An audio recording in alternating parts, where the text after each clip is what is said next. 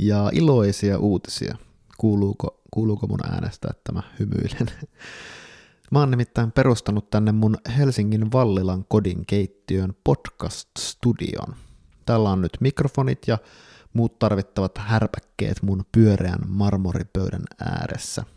Eli kun mä oon aiemmin nauhoittanut joko sellaisessa virallisessa hienossa studiossa tai sitten reissussa kannettavilla mikrofoneilla tai Zoomin paskalla äänenlaadulla tai omalla puhelimella, niin, niin tota, nyt tämä homma muuttuu. Mulla on viimein pieni muotoinen ihan oma kotistudio ja mä oon siitä tosi iloinen. Minkäänlaista äänieristystä ei täällä ole, eli lasten ääniä, jotain pesukoneen pyörimistä tai muuta saatanallista melua saattaa aina välillä kuulua taustalta, mutta sehän on vain elämää. Mä halusin heti testata mun uuden studion, niinpä mä keksin tähän podcastiin tämmöisen tuoreen jaksoformaatin, nimittäin päiväkahvit. Ideana on, että mä kutsun aina jonkun kirjoittajan samana päivänä tänne mun vieraaksi, ilman että kumpikaan valmistautuu erityisesti etukäteen. Mä vihan valmistautumista, se on niin stressaavaa, niin tämmöinen spontaani meininki on aina kiva. Ja me käydään sitten vieraan kanssa maksimissaan puolen tunnin juttelu päiväkahvien lomassa, joka sitten jollain tavalla liittyy kirjoittamiseen. Tänään mun päiväkahvivieraana on mun ystävä, lauluntekijä Lyyti eli Lyydia Lehtola. Lyyti on julkaissut kaksi albumia, Meitä ei ole kutsuttu ja Toiveet ja helyt. Lyyti itse kuvailee musiikkiaan runoilma popiksi. Sanoitukset on Lyytin teksteissä hyvin keskeisessä roolissa. Mä rakastan Lyytin musiikkia ja hänen sanoituksiaan. Me ollaan keskusteltu Lyytin kanssa kirjoittamisesta aiemminkin, nimittäin viestittelemällä. Tämä kuukausien aikana koronakeväänä 2020 tapahtunut viestittely löytyy kokonaisuudessaan mun blogista osoitteesta olennaisesta.blogspot.com.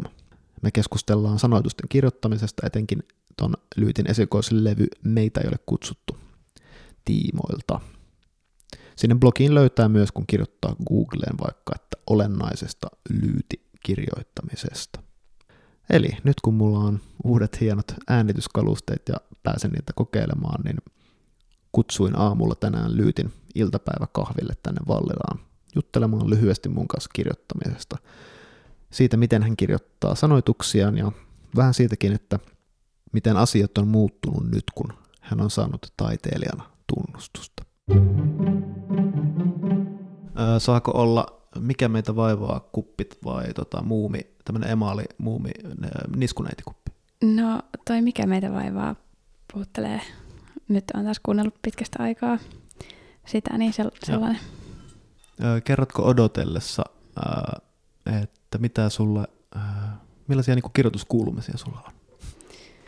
No nyt on ollut tavallaan aika hiljasta, kun multa tuli uusi levy tuossa syyskuussa, niin sitten energia on mennyt lähinnä tuohon keikkailemiseen, että nyt vaikka vielä ollaankin koronan varjossa, niin on ollut enemmän keikkoja varmaan kuin koskaan, että ää, tässä sy- nyt tänä syksynä, että niin kuin lähes viikoittain on ollut yksi tai kaksi keikkaa, että se on, se on suht tiivis tahti kuitenkin, niin, niin sitten ei ole, ei ole jäänyt niin paljon sitä kirjoittamisaikaa ja voimia, mutta ää, mm, tällä hetkellä kirjoitan pääosin päiväkirjaa, koska se on mulle aina se ensisijainen kirjoittamisen muoto, niin sieltä sitten taas uudet jutut syntyy. Äh, joo, tähän väliin, että haluatko maitoa, kauramaitoa kahvisi? Kiitos mielellään. Joo, ja sano tota, stop.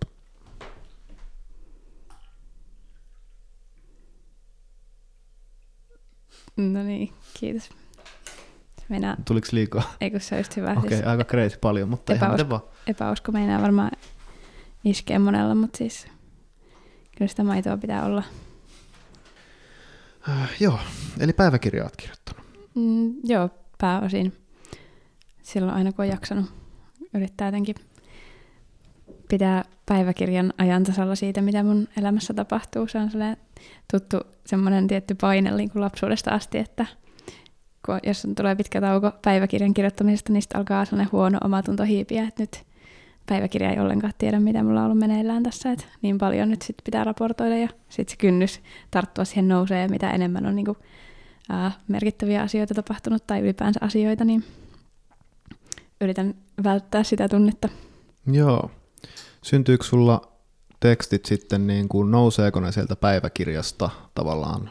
Et kirjoitat sä, onko se vähän niin kuin semmoista ää, puutarhan hedelmöitystä sulle, että sitten sinne syntyy jotain hyviä laineja tai josta tulee biisi-ideoita tai sitten semmoisia, joihin sä myöhemmin palaat ja löydät sieltä?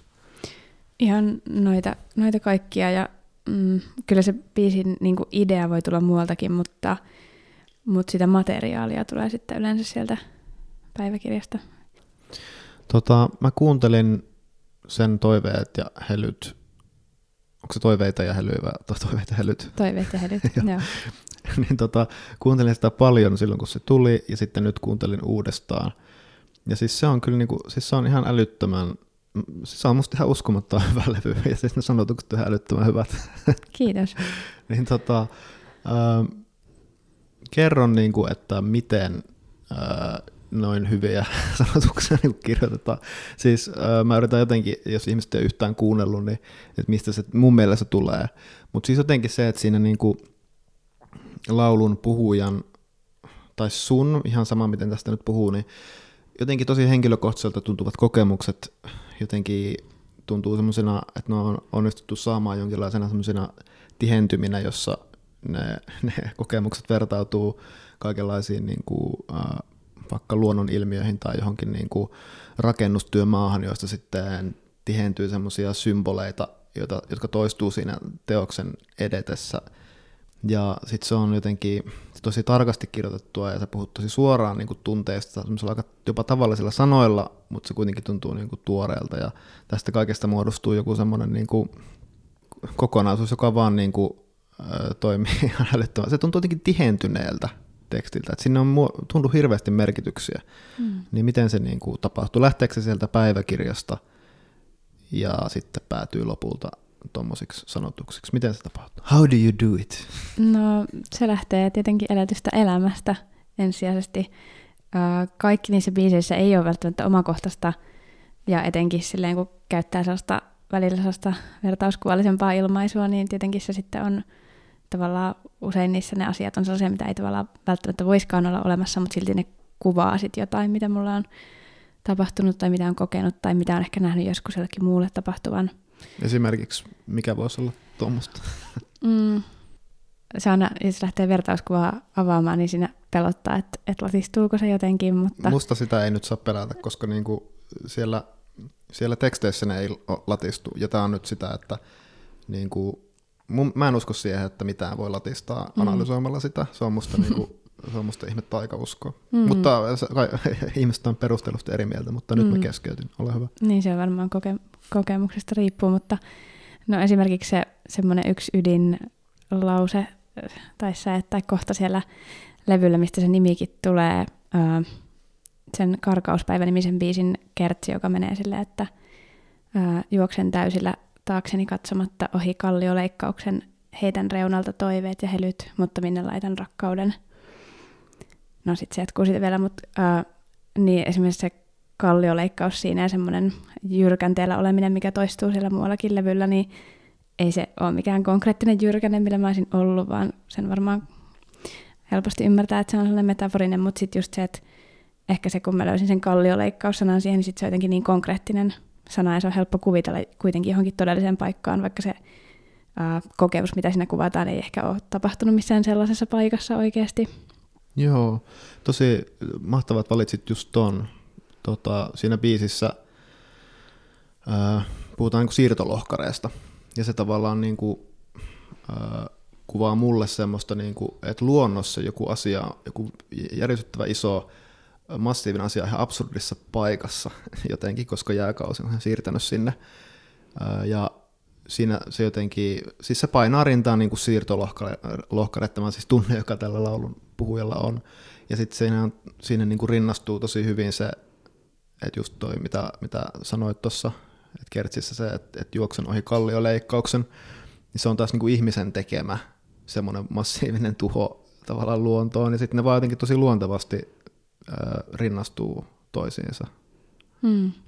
Kauanko sulla kestää, että sä saat biisiin tavallaan noi erilaiset tuommoiset tasot sinne ilmestymään. Mä muistelin, mm. että sä oot sanonut, että se toi nimenomainen biisi syntyi tosi nopeasti.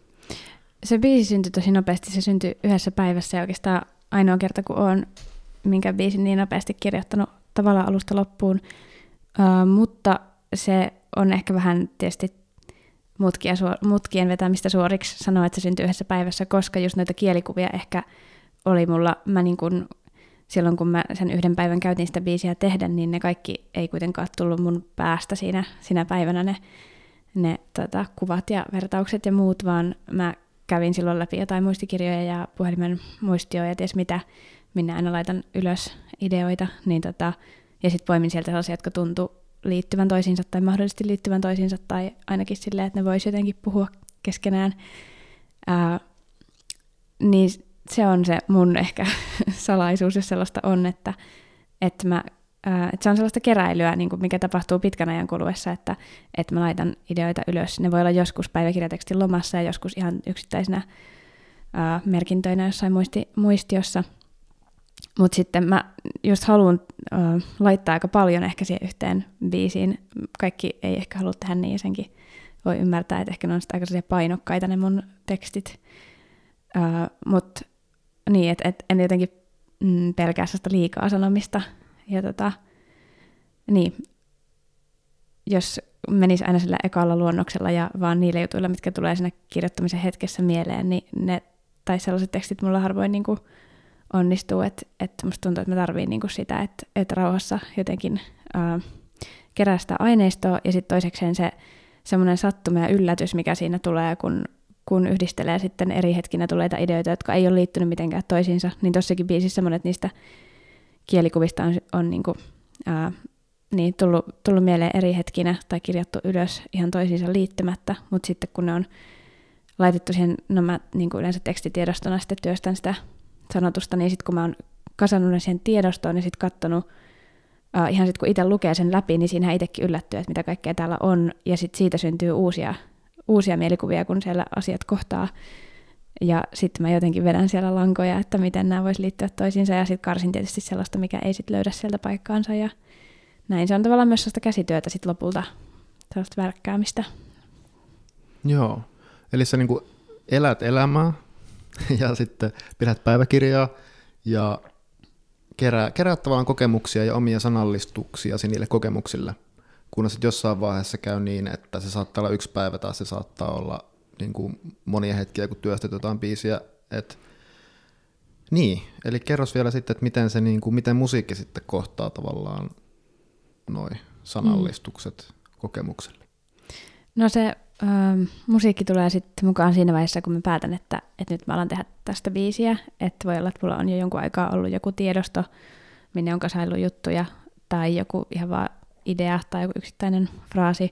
Mutta sitten kun on tarpeeksi sitä materiaalia öö, kasassa, niin sitten sit mä niin kun vaan rupean säveltämään, ja sekin on sellaista, mm, no sen voi tehdä monella tavalla. Joskus jotain myös tietenkin pälkähtää päähän, niin kuin jotain melodiaa tai muuta, mutta useimmiten mä nykyään ihan istun pianon ääreen ja sitten rupean etsimään sieltä sellaisia harmonioita tai jotain, jotka niin kuin tuntuu, että ne voisi jotenkin olla linjassa sen tekstin tunnelman kanssa. Ja siinäkin voi tulla yllätyksiä, että mä myös noita musiikillisia ideoita niin kuin tallennan vaikka puhelimen, puhelimeen, niin, tota, niin sieltäkin saattaa vaikka löytää jonkun sointukierron, joka ei ensin tunnu ollenkaan, tai ei ole ollenkaan se, mitä olisi ajatellut sille tekstille, mutta sitten se onkin jotenkin yllättävällä tavalla tosi toimiva.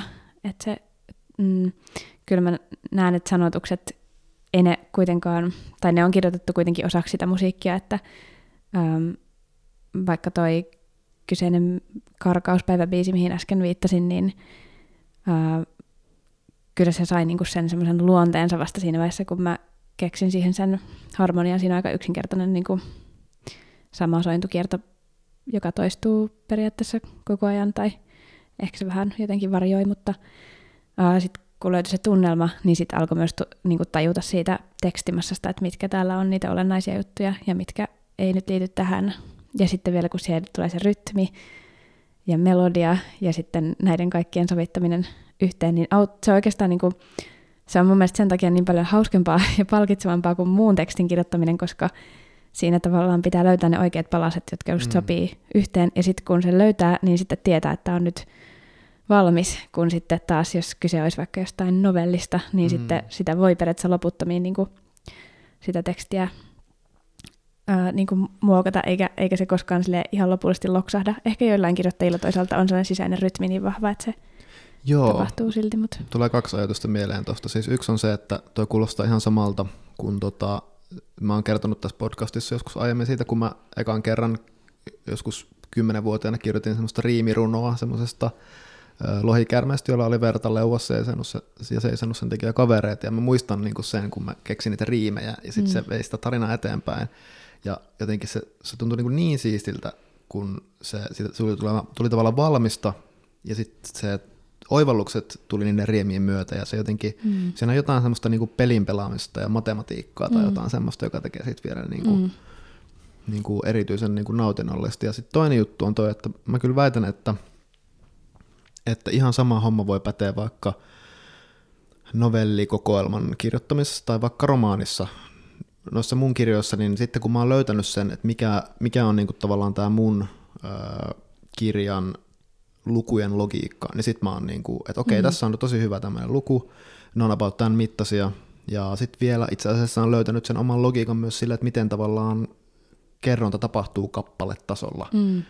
niin sitten niin kuin, tavallaan se vähän niin kuin muuttuu samantyyppiseksi, jonka voi, väitän, että se kokemuksen, sen kokemuksen mm. voi niin kuin pelkistää samanlaiseksi kuin vaikka laulun kirjoittaminen tai runon kirjoittaminen, tai vaikka sitten ihan niin kuin pelkistetyimmässä muodossa vaikka siis sonetti. Mä oon lukenut vähän viime aikoina noita William Shakespearein sonetteja, niin siinähän on just se, niin kuin, onko se nyt kolme, kolme, kolme, sitten kaksi säättä lopussa, jotka jotenkin noloa, jos toi nyt väärin, mutta, mutta joo. Joo, ehkä mä en ole vaan sit kokenut sitä vielä muiden tekstien kanssa, että, että, se, että olisi löytynyt niin vahva semmoinen joku ää, rytmi ja semmoinen, miten, miten sitä sisältöä kuljettaa, että, että se olisi tuntunut samalta, että ehkä, ehkä sitä kohti voisi pyrkiä sitten muussa kirjoittamisessa myös. Sulla, tota, sä oot kirjoittanut proosaa, en tiedä missä nyt menet sen kanssa, mutta ylioppilaslehdessä oli ainakin sun äh, novelli Räjäytystyömaa, jossa on muuten samaa tämmöistä mm. tota, niin, niin, symboliikkaa niin kuin, jonkin niin kuin romanttisen rakkauden ja rakennuksen purkamisen ja niin kuin, mm. tuommoisen kanssa, niin tota, suosittelen sitä tekstiä. Mä joskus luetettiin sitä Laajasalon opistossakin. Niin tota, eli olet kuitenkin kirjoittanut proosaa, mm. niin ää, miten se siihen novelliin, mistä sä tiesit, että se oli sitten valmis ja että se on nyt tässä? Mm. Kun oli se mm. koko proosan vapaus käytössä periaatteessa. Niinpä. En mä ehkä tiennytkään. Se oli ehkä, tavallaan se oli vähän sen kokeilu. Mä en ole itse nyt lukenut sitä hetkeen, siitä on pari vuotta aikaa, kun se ilmestyi. Öö, siinä varmaan apu, avuksi tuli sitten deadline, ties mikä, että, että tota, mutta mut sen tota, kirjoittamisen mä kyllä hyödynsin vähän niin kuin samaa metodia, että mä no, silleen haalin sitä materiaalia niin kuin jostain muista kirjoista ja muualta, ja sekin on sellainen aika tiivis, ehkä jopa sellainen hengästyttävä niin kuin kerronnaltaan, että siinä aika niin kuin silleen jotenkin kuvallisesti ja silleen, uh, ei siinä ehkä niin kuin tapahdu hirveästi, mutta uh, no en nyt ihan muista enää, mutta tota, Joo, yksi, yksi mun opiskelija niin. Niin kritisoi sitä, sitä, että siinä jotenkin mm. ei, ei tapahdu se riittävästi, ei saa jotenkin riittävän selkeästi jotenkin käsitystä, että mistä on kyse. Mä olin ihan silleen mielessäni, että mitä ihmettä sä nyt niin kuin selität, että se on täysin niin kuin kirkas sillä omalla logiikalla. Vaikka sitten mm. toisaalta niin kuin itse saatan jonkun tekstiä taas nimenomaan kritisoida siitä, tai siis niin kuin antaa palautetta, että se ei ole selkeä semmoisella tavalla niin kuin toivoisi, että olisi. Mm. Mutta tämä oli nyt sivupolku. Ja kyllähän mun biiseissä varmaan on tota samaa, että ei välttämättä kaikki saa ainakaan kaikista biiseistä ihan otetta, että välillä jos mennään vertauskuvallisella tasolla tai muuta, niin ei se aina niin kuin osu kaikille, eikä, eikä tarvikaan. Että mä itse tiedän silloin, kun se tuntuu mulle siltä, että tämä kuvaa nyt just jotain tunnetta tai kokemusta, mikä mulla on ollut, niin silloin se, silloin se on niin kuin täydellinen, mutta että ei se, ei se välttämättä kaikille silti avaudu, eikä ei se haittaa. Ja ehkä siinä novellissa sama, että ää, niin, se, vähän samankaltainen prosessi jollain tavalla, mutta ehkä siinä mä en päässyt niin pitkälle, että mä olisin kokenut sitä sellaista loksahtamisen tunnetta, että siinä olisi kaikki osunut kohdalleen, että, että ehkä ihan siitä syystä, että en ole niin paljon tehnyt niin kuin, kirjoittanut proosaa silleen sellaiseen viimeisteltyyn muotoon, että enemmän just sinne päiväkirjaan, missä taas sitten niin kuin, on tilaa sellaiselle aparoinnille ja että jokaisen kohdan ei tarvitse olla niin timanttinen. Joo. Tulee myös se mieleen, että mulla ainakin proosan kirjoittamisessa on yleensä onnistuneimmat jutut on just semmoisia, joissa on merkkimäärä. Kun mä oon vaikka just kirjoittanut ylioppilaslehteen novellin tai äm, kirjoitin just tuommoiseen nuorten novellikokoelmaan Satalatva novellin, niin sitten kun mulla oli se tieto, että se on 15 000 merkkiä ja tämä tarina pitäisi edessään mahtumaan, niin se oli tosi niin kuin vapauttavaa. Sitten mä pystyin jakamaan sen, niin kuin, että okei, tässä on tämmöinen story about, jonka mä haluaisin, niin sitten se tarkoittaa, että sen pohjustuksen pitää, se ei saa olla 2000 merkkiä pidempi, eli mun pitää kertoa, kuka se henkilö on, mikä se sen ongelma on, ja mitä sitten tapahtuu, että se alkaa ratkeamaan niin kuin 2000 merkissä. Ja mulle se on niin kuin semmoinen inspiroiva ongelma tavallaan, että se niin kuin vapauttaa mut. Mm. Joo, ehkä tätä pitäisi hyödyntää enemmänkin se, minkä on tavallaan biiseistäkin oppinut, että kun siinä on se tietty muoto, niin sitten se auttaa niin kuin poimimaan se olennaisen, että ehkä pitäisi asettaa jotain merkkimääriä itselleen, kun kirjoittaa proosaa tai jotain tuollaista, että ähm, sitten pitäisi vaan niin kuin löytää, löytää tapa niin kuin sijoittaa se kaikki olennainen siihen tilaan. Joo, musta tässä on ei sillä, että tämä olisi nyt tämän keskustelun tarkoitus, mutta siis mulla on tässä kaksi tämmöistä oppia, tai siis niin kuin vinkkiä jo kirjoittajille, jotka on siis, että kerää materiaalia. Mm. Siis kerää vaan, niin kuin, ala kerätä materiaalia. Musta tuntuu, että monet jotenkin ajattelee, että jos ne kirjoittaa, tai jos ne on kirjoittavia ihmisiä, niin niiden pitäisi jotenkin ryhtyä kirjoittamaan, mutta sä oot selvästi nyt semmoisessa vaiheessa, että sä kirjoitat mm. päiväkirjaa. Mm. Ja sitten toinen on toi, että, että keksit vaikka sit mielivaltaiset rajoitteet sille. Mm sille tekemiselle. Tota, tänään kun mä spontaanisti kutsuin sut ää, tänne, niin sitten mulla alkoi niin nostaa joitakin ajatuksia siitä, että mitä haluaisin kysyä sulta. Yksi asia, jota mietin, niin on niinkin iso asia kuin jotenkin se, että sulta on tullut kaksi levyä, ja etenkin tämä toka on otettu nyt silleen tosi niin kuin siis hyvin vastaan.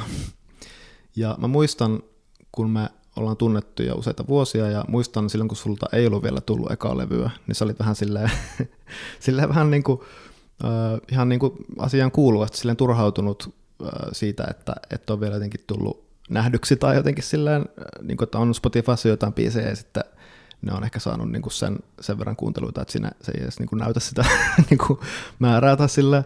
Ja sitten nyt muutama vuosi myöhemmin, niin sä oot silleen, että Hesarissa niin kuin, ja jossain soundissa hehkutetaan niin kuin sun sanotuksia ja niin kuin, sua pidetään niin kuin silleen nerona, niin, niin miltä se niin kuin, mm, tota, niin, niin, en tiedä meneekö tämä nyt jotenkin väärällä tavalla tälleen niin kuin, äh, niin kuin tuttavalliseksi, mutta miltä susta, niin kuin, onko sulla, niin kuin, onko sulla sellainen olo, että sä oot nyt saavuttanut, niin kuin, onko kaikki nyt ihan toisin? no kyllä se varmaan tiedät kirjoittajana ja luovana ihmisenä, että ää, se, mitä on tehnyt joskus aiemmin, niin sehän on tosi hieno juttu, jos saa tunnustusta, mutta sehän ei ole se, mitä mä teen nyt, ja se, ne niin kuin samat pelot voi silti jatkaa elämäänsä, niin kuin, että okei, okay, että tästä mun viimeisimmästä teoksesta tykättiin, tai, tai se jotenkin sai positiivista huomioon, mutta mitäs onnistunkohan mä enää tekemään mitään? Joo, toi on, toi on varmasti totta siis, ja, tai siis on totta, mutta mutta toihan voi olla myös vähän semmoinen, musta tuntuu, että kun ihmiset menestyy, niin sitten ne sanoo noin niin kuin, vähän niin kuin, että silleen, että ei huolta te muut, että, että niin kuin, kyllä ne ongelmat jatkuu sen jälkeenkin, mm-hmm. mutta siis kun mulla ainakin sen jälkeen, kun mä tulin kirjailijaksi, niin mulla tuli tosi huojentunut olo semmoisella mm. tavalla, joka on pysynyt siitä lähtien. Mm. Siis että kyllä se muutti paljon, niin onko sulla niin kuin, vai on, eikö sulla yhtään semmoista, että et jes, nyt olen viimein niin kuin menestynyt ja tota, niin, niin voin kuolla rauhassa, koska mulla on ainakin ollut semmoista sen jälkeen, kun mä julkaisin kirjan. Vaikka tulee uusia murheita ja nyt mä oon taas mm. jossain omassa, omalla tavalla aallon pohjassa, että en saa seuraavaa teosta julkaistua, eikä se niin kuin, ei se tunnu kivalta, mutta no joo, nyt mä lopetan tämän jaarittelun mm. ja voit jotain sanoa tähän. Mm, niin, kun si- ei ole paluuta, ei pysty palaamaan siihen, miltä elämä on tuntunut vaikka niin kuin, no, joskus aiemmin, niin sitä ei pysty ihan sille vertaamaan, mutta kyllä varmasti mulla on jotain tällaista rauhaa myös. Sen vaan sitten unohtaa, kun tulee ne uudet ongelmat ja murheet ja stressit ja kaikki. mutta kyllä siellä taustalla varmaan on joku sellainen siis ilman muuta, että ää, että on kuitenkin eri tavalla mahdollisuuksia. Esimerkiksi se on ehkä ollut mulle tärkeä. Mä en tiedä, koenko mä niinku olevani nyt niinku menestynyt. En tiedä, jos kuitenkin tekee marginaalimusiikkia Suomessa, niin kyllä kuulijamäärät kuitenkin on aika pieniä. Mutta tota, no, menestystä on tietysti monenlaista. Ja kyllähän niinku toi hyvä palaute on tuntunut, on tuntunut hyvältä niitähän on tietysti aina positiivisia kritiikkejä helppo selittää itselleen silleen, että no mutta tämä oli niinku tämän yhden ihmisen kokemus, että eihän tämä kerro mm. mitään niinku siitä, mitä suuri osa tästä ajattelee. Just näin, aina löytyy se. Mutta mm. mut sitten tietysti negatiivinen kritiikki taas edustaa niinku kaikkien mielipidettä tai jotain. No joo, mutta niin, että ehkä eniten siinä on kyse siitä, että mm, tai niinku se paras juttu, mitä se on tuonut, on se tunne, että on niinku mahdollisuudet auki jollain tavalla. En mä nyt, ei ehkä kaikki mahdollisuudet auki edelleenkään, mutta mutta just, että nyt ää, sitten seuraavan levyn kanssa taas voi eri tavalla niin kuin luottaa, että kyllä sille vaikka löytyy julkaisija ja että, että no paljon sellaisia käytännön asioita, joista ei niin kuin, no varmaan niistäkin tulee sitten jotain stressejä, mutta kuitenkin ää, on, on niin kuin kontakteja, verkostoja, on kuulijoitakin, jotka toivottavasti pysyy matkassa, vaikka menisi sitten vähän pidempi aika sitten seuraavaan levyyn, en, en tiedä vielä millainen sellainen tulisi. Ähm, niin että ehkä se semmoinen, että kun, tai moni varmaan ajattelee, että se menestys on sitä, että on, että on niin joku, että sit sut on jotenkin tunnustettu ja nähty, niin ehkä se, että on joku, on niin kuin, no se on vähän abstrakti idea, mutta silleen, että uh, että konkreettisesti se, että sä oot tehnyt jotain, minkä, minkä muut on nähnyt ja kuullut ja ehkä vielä kehunutkin, niin sitten se tavallaan, no sitten ne kumuloituu ne tota, mahdollisuudet ja muut niin, niin kyllä nyt on sikäli ihan, ihan hyvä fiilis. Kyllä mulla siis ekankin levyn jälkeen oli jo silleen, niin kun, vaikka se sai paljon vähemmän huomioon, niin silti tuntui, että ehkä heti sen julkaisun jälkeen, mutta silleen pikkuhiljaa sen puolentoista vuoden aikana, mikä meni näiden levyjen välissä, niin että kuitenkin sille esimerkiksi se, että monet semmoiset, joiden musiikkia on itse kuunnellut, niin selvästi oli myös nyt sit löytänyt mun musiikin, mm. tai niinku, niin se oli jo semmoinen aika iso juttu. Ihan ihanaa. Siis mm. joku, joka, jota itse ihailee, niin, mm. niin kuin, tavallaan joko tunnustaa tavallaan vertaisekseen, mm. tai, sit, tai jopa, niin kuin, että on vaikuttunut mm. sun musiikista tai taiteessa samalla tavalla kuin itse, niin sehän he on parempaa. Mm. Mm. mm. Ja se tuntuu jotenkin, että niin, muut silleen Kuka sulle on kollegat varmaan semmoinen, joka on tuntunut Ää... parhaimmalta, että ah, toi, toi on kuunnellut sitä mun musiikkia? No ehkä mä tarkoitin enemmän sellaista, että mä oon huomannut, että niin kun, mut niin kun tiedetään, mä en tiedä vielä tarkoittaako se, että kuinka moni on niin kuunnellut tai kuinka moni on tykännyt, mm. mutta, mutta se, että kun on... No mutta onko joku, ää... sano joku nimi, joka on kuunnellut ja tykännyt, joka on ollut sulle tärkeä?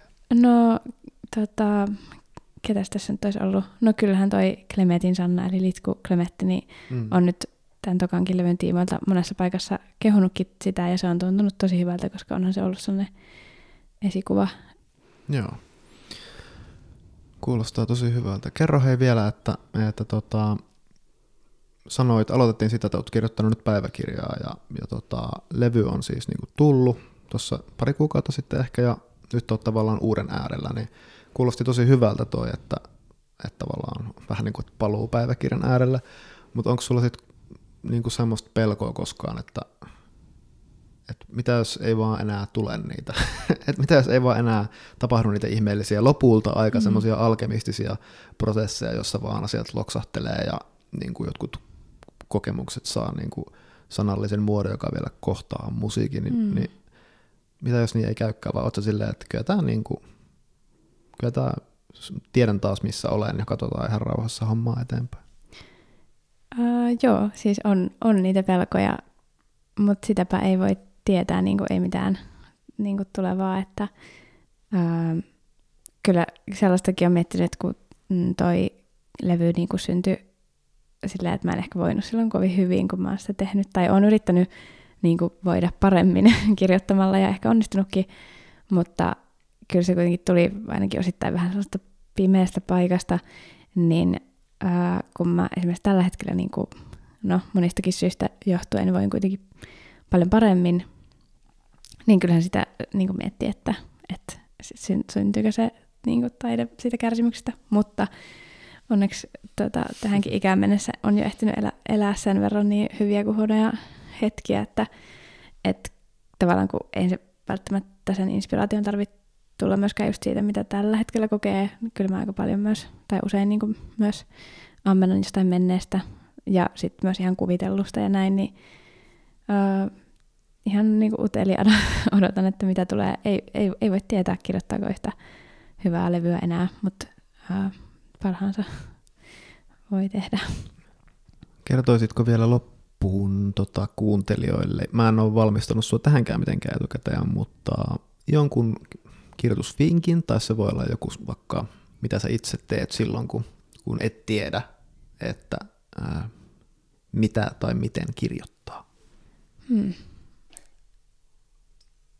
No sä sanoit tuossa, että se, se mun levy tuntui sellaiselta, niin kuin, että siinä oli jotenkin tihentyneitä kokemuksia, niin mä ehkä, mua niin kuin inspiroi eniten sellaiset elämän hetket, jossa tuntuu, että tiivistyy jotenkin, että sellaiset erilaiset oman elämän asiat jotenkin leikkaa tai tapahtuu paljon kerralla.